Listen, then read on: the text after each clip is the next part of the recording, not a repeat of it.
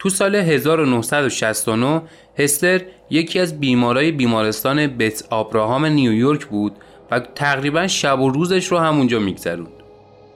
هستر نمی‌تونست صحبت کنه یا راه بره و تقریبا کل زندگیش رو از روی ویلچر به یه جا خیره شده بود. این روند برای 20 سال ادامه داشت. انگار مغز هستر تو بدنش به خواب عمیقی فرو رفته بود. از طرف دیگه این خانوم مدام به مراقبت و نگهداری هم نیاز داشت. هیچ کس دقیقا نمی‌دونست چه اتفاقی برای هستر افتاده. فقط گفته می‌شد که حدود 20 سال پیش با خوابالودگی شدید مراجعه کرده و در نهایت هم به همین مجسمه تبدیل شده بود که امروز وجود داشت و هیچ وقت هم درمان نشد. حالا دکترها قصد داشتن بعد از این همه سال یه داروی جدید رو روی هستر آزمایش کنن. دکترها این دارو رو با شربت قاطی می‌کردن و با قاشق به هستر می‌دادن. چند دقیقه بعد از اولین باری که این دارو رو به هستر دادن اون حس عجیبی پیدا کرد. اون حاله ای که سالها ذهنش رو تسخیر کرده بود حالا از بین رفته بود. حس می‌کرد عضلاتش آزاد شدن. انگشتاش تکون میخوردن. بعد از 20 سال زندانی بودن تو قفس بدنش هستر می‌تونست تکون بخوره و حتی راه بره. دکترها و پرستارا شوکه شده بودن و هستر هم برگشت و بهشون لبخند زد. اون زبونش رو چرخوند و سلام داد. کلمه ای که بعد از سالها داشت از دهن هستر خارج می شد. به نظر می رسید دارو موثر بوده. البته هنوز کسی نمی‌دونست که این دارو رو میشه درمان قطعی بیماری خواب دونست یا نه. هر لحظه ممکن بود بیماری برگرده و در اون صورت دکترها هیچ ایده ای نداشتن که باید چیکار کنن.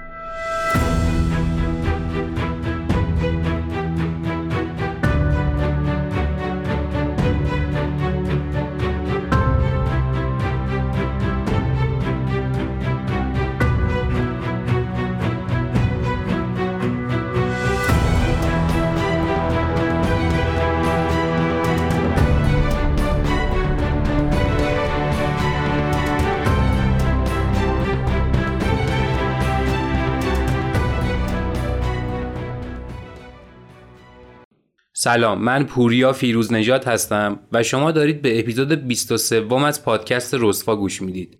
تو پادکست رسوا میریم سراغ ماجراهای مرموز تاریخ و تلاش می‌کنیم تا حقیقت این معماها رو کشف کنیم. این قسمت دوم از پاندمی خوابه. یه بیماری ناشناخته که قربانیاشو به یه کمای همیشگی فرو می‌بره. خیلی از بیمارایی که از این بیماری جون سالم به در برده بودن برای ادامه عمرشون مثل مجسمه های زنده همه توانای حرکتی و کلامیشون رو از دست دادن. تو قسمت قبل بررسی کردیم که پاندمی خواب چطوری تو دهه 1910 شروع شد و پزشکا تلاش کردند تا باهاش مبارزه کنند. به علاوه به روند گسترش این بیماری در های جنگ جهانی اولا پرداختیم که باعث شد این بیماری به سراسر جهان سفر کنه بدون اینکه هیچ درمانی براش پیدا کنن.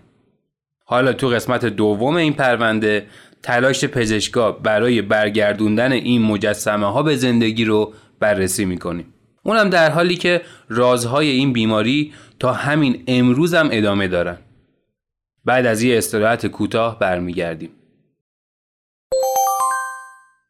اگه دنبال یه درگاه پرداخت امن و سریع با کمترین کارمزد برای کسب و کارتون هستین که کلی هم قابلیت منحصر به فرد بهتون ارائه بده می‌خوام اسپانسر این قسمت پادکست رسفا یعنی درگاه پرداخت سیزپی رو بهتون معرفی کنم. سیزپی امکان استفاده از درگاه پرداخت رو برای وبسایت ها، اپلیکیشن ها و شبکه های اجتماعی مختلف ارائه میده که باعث میشه مشتریای شما بتونن مثل آب خوردن و در کمترین زمان پرداختشون رو با حداقل کارمزد انجام بدن. تازه سیسپی امکان اتصال کیف پول رو هم برای شما و کسب و کارتون فراهم می‌کنه. کیف پول کار نقل و انتقال مالی رو برای شما به ساده ترین شکل ممکن انجام میده. از امکانات باحال دیگهشون هم می‌تونن به امکان استفاده از گزینه های متنوع تصویه کارتخان مجازی درج لوگو در صفحه پرداخت و کلی امکانات دیگه هم اشاره کنم. راستی پشتیبانیشون هم 24 ساعت است.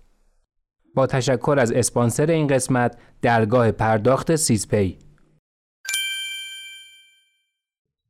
تو سایه جنگ جهانی اول انواع و اقسام بیماریا به سراسر جهان گسترش پیدا کرده بودند. مرگبارترینشون که احتمالا اسمش هم شنیدید آنفولانزای اسپانیایی بود که تخمین زده میشه تو عرض چند سال حداقل 15 میلیون نفر از مردم جهان جونشون رو به خاطر این بیماری از دست دادن.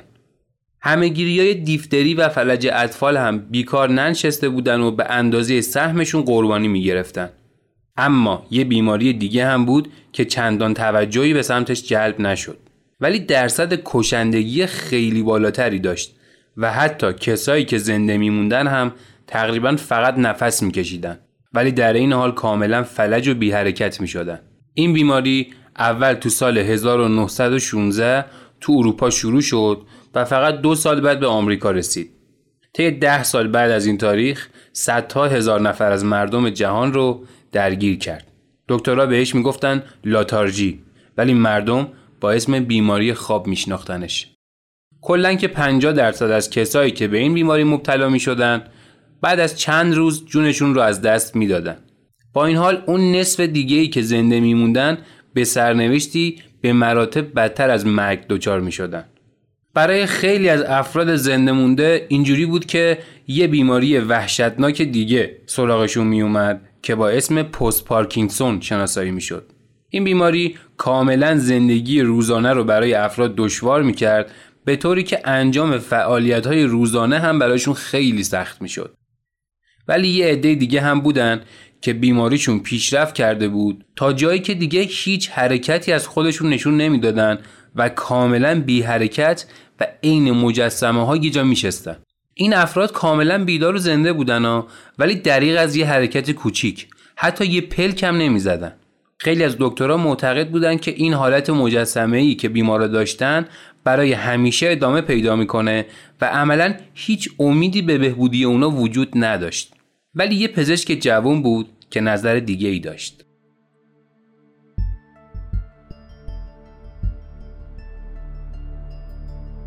تو سال 1966 الیور سکس که یه پزشک 33 ساله بود به بیمارستان آبراهام اومد. جایی که میزبان حداقل 80 مبتلا به بیماری خواب بود. همه این بیمارا به نوع شدید پست پارکینسون مبتلا شده بودند. بعضیشون البته توان انجام حداقل فعالیت های روزانه و چند کلمه صحبت کردن رو داشتن. اما یه سریای دیگه اصلا حرکتی انجام نمی‌دادن و در بهترین حالت یه واکنش دو سه ثانیه‌ای به نور یا صدای زیاد نشون می‌دادن. بعدش هم دوباره به همون حالت قبلی برمیگشتن. کادر درمان بیمارستان آبراهام البته بیشتر تمرکزش رو گذاشته بود روی بیمارایی که هنوز توان حرکت و صحبت کردن رو داشتن و سعی می‌کرد حالت انزوایی که با زندگی در بیمارستان براشون ایجاد می‌شد رو کمی کمرنگ کنه. حتی خوششانسترین این آدما هم باید تا آخر عمرشون تو بیمارستان میموندن. دکترها هنوز نمی‌دونستن که چه عاملی باعث بیماری لاتارژی میشه. چه برسه به اینکه بتونن عوارض بیماری رو شناسایی و درمان کنن. این در حالی بود که همه پاندمی های دهه 1920 به طور موثری خونسا شده بودند. واکسن های متنوعی برای دیفتری، فلج اطفال و حتی آنفولانزا ساخته شدند ولی هنوز بعد از گذشت حدود چهل سال هیچ خبری از درمان برای بیماری لاتارژی نبود.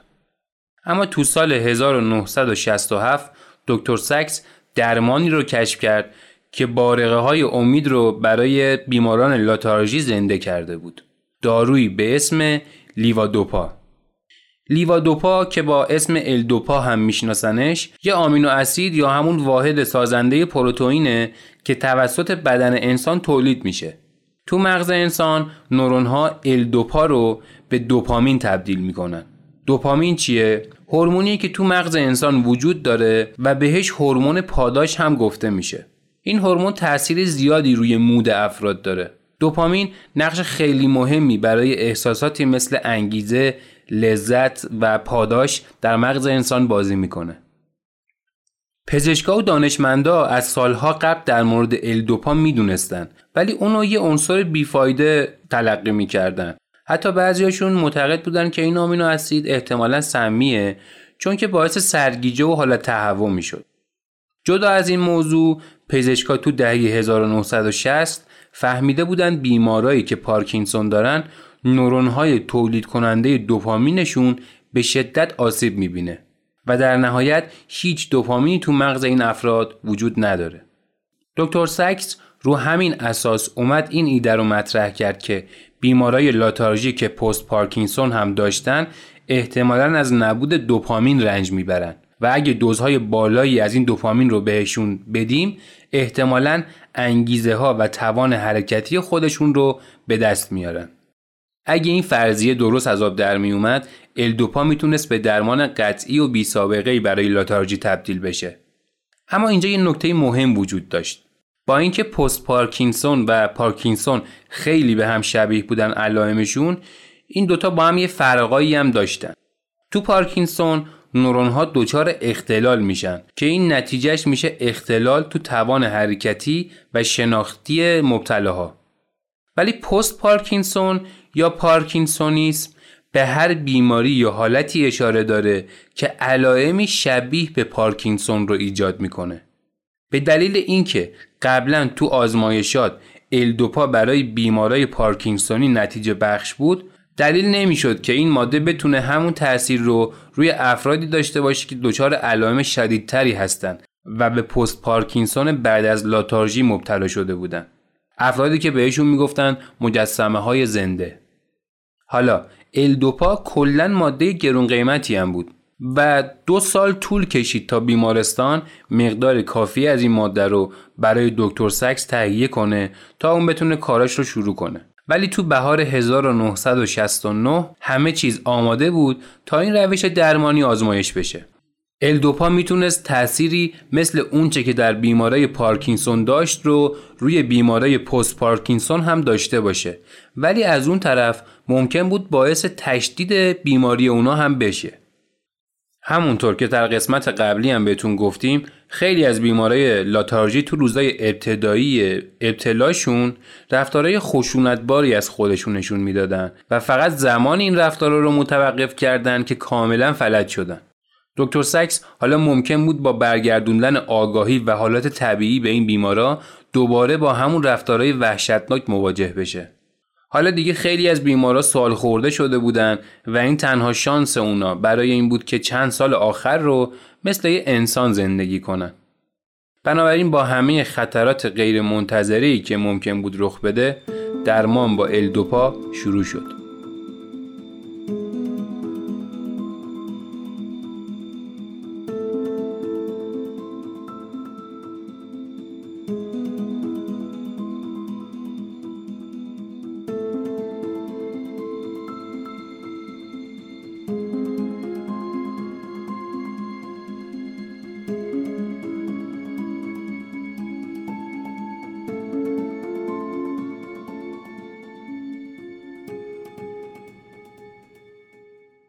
اولین دسته از کسایی که تحت آزمایش داروی الدوپا قرار گرفتن بیمارایی بودن که هیچ نشونه ای از آگاهی از محیط اطرافشون رو نشون نمی‌دادن.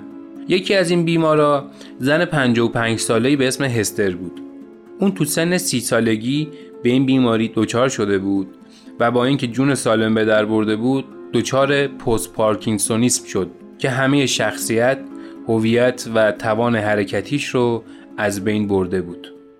همسر و فرزنداش که درمونده شده بودن پنج سال بعد از ابتلای هستر به این بیماری اونو به بیمارستان بیت آپراهام بردن تا اونجا ازش نگهداری کنن. با گذشت سالها خانوادش دیگه حتی بهش سر نمی‌زدن. انگار قبول کرده بودن که این جسم بی حرکت فقط ظاهری از اون هستر سابق رو داره و هستر واقعی برای همیشه مرده. هستر دهه ها بود که به حال خودش رها شده بود تا وقتی که توجه دکتر سکس بهش جلب شد. تو 16 می 1969 دکتر سکس دوز بالایی از الدوپا رو به هستر داد. نیم ساعت بعد هستر از ویلچرش بلند شد و کاملا آگاهیش برگشته بود. دکترها و پرستارا شوکه شده بودند و لحظه شگفت انگیز داشت تو بیمارستان آبراهام رقم می‌خورد.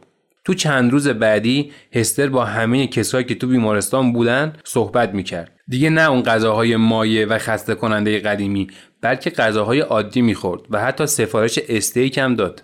اون حتی شروع کرد به نوشتن خاطراتش در زمانی که به خواب رفته بود و اینکه دقیقا تو اون سالا چی کشیده. هستر البته تنها نبود و تعداد دیگه ای از بیمارای پست پارکینسونیسم هم بهبود پیدا کردن. یه بیمار دیگه که مرد 62 ساله‌ای به اسم ارن بود به قدری حالش خوب شد که تونست از بیمارستان مرخص شه و به خونش برگرده. ولی همه چی به همین خوبی ادامه پیدا نکرد. یه سری بیمار بودن که به دلیل اینکه مغزشون پر شده بود از دوپامین رفتارهای خشن انجام می‌دادن یا حتی به کادر بیمارستان تعرض می‌کردن. خیلیاشون دچار توهم می‌شدن و احساس بیقراری شدیدی داشتن. این شامل هستر هم می‌شد. هستر بعد از یه هفته که از درمانش گذشت کم کم با علائمی مثل پارانویا و توهم مواجه شده بود. اون تو خاطراتش در مورد پزشکایی نوشت که تو همه این سالها شکنجش کرده بودن و حتی برنامه داشت از بیمارای دیگه ای که به گفته خودش باش بد رفتاری کرده بودن انتقام بگیره. دکتر سکس هم با دیدن این شرایط و بلبشو تصمیم گرفت درمان بعضیا رو تا حد ممکن کاهش بده یا کلا قطع کنه. هستر بعد از صحبت با کادر درمان قبول کرد که روزانه یک گرم الدوپا رو بهش بدن. حالا خشونت و پارانویای هستر به سطح قابل مدیریتی رسیده بود. در عوض این علائم با افسردگی شدید جایگزین شدن. هستر حالا دچار غم و اندوه شده بود و حسابی داشت حسرت می‌خورد برای اینکه چطور این بیماری دهه ها حق زندگی رو ازش گرفته بود. از طرفی هم احساس گناه می‌کرد که بیماریش باعث درد و رنج زیادی برای خانوادش شده بود. بعد از چند روز هستر از دکتر سکس خواست تا الدوپا رو قطع کنه و اجازه بده دوباره برگرده به همون حالت شبه که داشت تا اینجوری متوجه این درد و رنج نشه. هستر گفت ترجیح میدم یه مجسمه باشم تا اینکه این همه درد و رنج رو با خودم هم کنم. دکتر سکس هم درخواست هستر رو پذیرفت. صبح روز بعد هستر وارد کما شد و حالا دوباره یه مجسمه زنده شده بود. بعد از چند هفته دکتر سکس و همکاراش دوباره سعی کردن به هستر ایلدوپا بدن.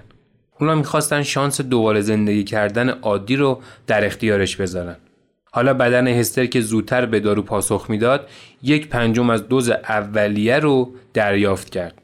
جوابم داد. اون تونسته بود مقداری از آگاهی خودش رو به دست بیاره و بتونه کمی حرکت کنه.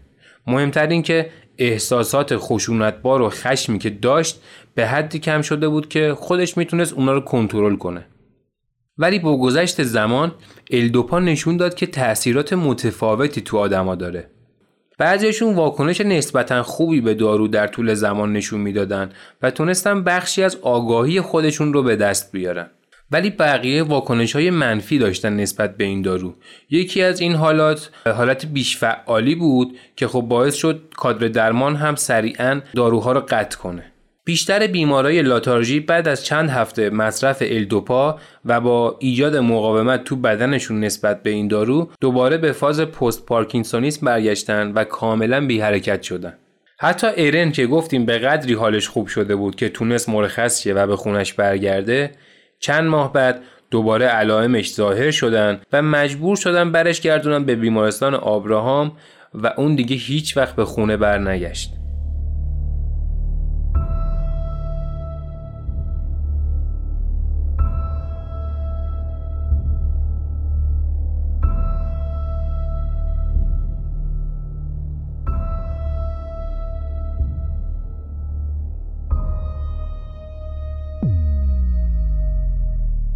الدوپا نشون داده بود که برای بعضی ها مثل معجزه و برای بقیه مثل سمه. دکتر سکس از این آزمایشات متوجه شد که علت اصلی ناتوانی حرکتی و کلامی بیمارای لاتارژی کمبود شدید دوپامینه ولی خب نمی‌تونست تشخیص بده کدوم دسته از بیمارا به الدوپا پاسخ مثبتی نشون میدن و کدومشون ممکنه عوارض شدید رو تحمل کنن. همین موضوع هم باعث شد تا درمان با الدوپا برای بیماران لاتارژی متوقف شه. تو سال 2002 آخرین بیمار مبتلا به لاتارژی تو انگلیس تو سن 82 سالگی از دنیا رفت. فیلیپ لدر از سن 12 سالگی به بیماری لاتارژی مبتلا شد و برای 70 سال بعد رو تو بیمارستان گذرون تا روزی که از دنیا بره بعد از مرگش دکترای انگلیسی روی مغزش کالبوچکافی کردن و با استفاده از تجهیزات پزشکی مدرن دکترها امیدوار بودن که بتونن عامل بیماری و اینکه آیا این بیماری می‌تونه مصری باشه رو تشخیص بدن. برای سالها پزشکا فکر می‌کردن که نوعی از ویروس باعث این بیماری میشه ولی نتایج کالبوچکافی هیچ نشونه ای از اینکه ویروس باعث لاتارژی شده باشه رو نشون نداد. تو همون سال و چند کیلومتر اونورتر تو لندن دکتر راسل با بیمارایی مواجه شده بود که بعد از بررسی ها فهمید همشون به لاتارژی مبتلا هستن. یعنی دوباره این بیماری بعد از سالها ظاهر شده بود. منتها همه این بیمارا برخلاف دهه 1920 این بار کودک بودن. از طرف دیگه یه نشونه مشابهی که توی همشون دیده می‌شد این بود که همشون دچار خشکی گلو هستن. دکتر راسل با بررسی گلوی این بیماران متوجه شد که مقادیر زیادی از باکتری استرپتوکوک اونجا وجود داره. این باکتری تو بیشتر موارد بیماریزا نیست و توی بدن اکثر به انسانها هم وجود داره. ولی بعضی مواقع در صورتی که شرایط لازم براش فراهم باشه می‌تونه بیماری هایی رو تو دستگاه تنفسی مثل ریه و بینی ایجاد کنه. حالا ربط این باکتری به بیماری لاتارژی چیه؟ بعد از تحقیقات دکتر راسل به این نتیجه رسید که عفونت این باکتری تو بدن باعث میشه سیستم دفاعی سردرگم شه و به های سالم بدن به خصوص مغز حمله کنه. دکتر راسل متوجه شد که در واقع این سیستم دفاعی بدنه که توی بیماری لاتارژی باعث اختلال در عملکرد مغز میشه و حالات شدید و خوابالودگی رو ایجاد می‌کنه که در مواردی هم ممکنه مغز رو به شدت تخریب کنه. البته زمانی دکتر راسل این فکت ها رو فهمید که دیگه خیلی دیر شده بود و همه اون 25 کودک قرنطینه شده به علاوه هزاران بیماری که توی این 70 80 سال اخیر به دلیل این بیماری از بین رفته بودن حالا همشون جونشون رو از دست داده بودن. با اینکه علم پزشکی تونسته تو صد سال اخیر خیلی از بیماری ها رو شناسایی و درمان کنه لاتارژی هنوزم یکی از بزرگترین رازهای پزشکیه. حتی هنوز این نظریه دکتر راسل که باکتری استرپتوکوک باعث بیماری خودیمنی و بعد این بیماری خودیمنی باعث لاتارژی میشه تایید شده نیست. چرا؟ چون که ریشه های بیماریزایی این باکتری رو هنوز نتونستن تشخیص بدن. یا اینکه چطوری تو اون سالها تونست تو خیلی از کشورها گسترش پیدا کنه. این یعنی لاتارژی یا بیماری خواب هنوز یکی از بزرگترین و ناشناخته ترین رازهای پزشکی محسوب میشه. البته امیدواریم قبل از اینکه دوباره موجی از این بیماری شایع بشه علم پزشکی بتونه تکه های این پازل رو کنار هم بذاره و اونو حل کنه. این پایان اپیزود 23 از پادکست رسوا بود و قسمت دوم و نهایی از پرونده پاندمی خواب. امیدوارم که از این اپیزود لذت برده باشید و مثل همیشه ازتون ممنونم که تا انتهای پادکست با من همراه بودید. دوستان توجه کنید که پادکست رسوا کاملا رایگانه ولی اگر دوست داشتید تو ادامه راه از پادکست رسوا حمایت مالی انجام بدید لینک هامی باش رو براتون توی توضیحات اپیزود می‌ذارم. منتظر اپیزود بعدی رسوا باشید.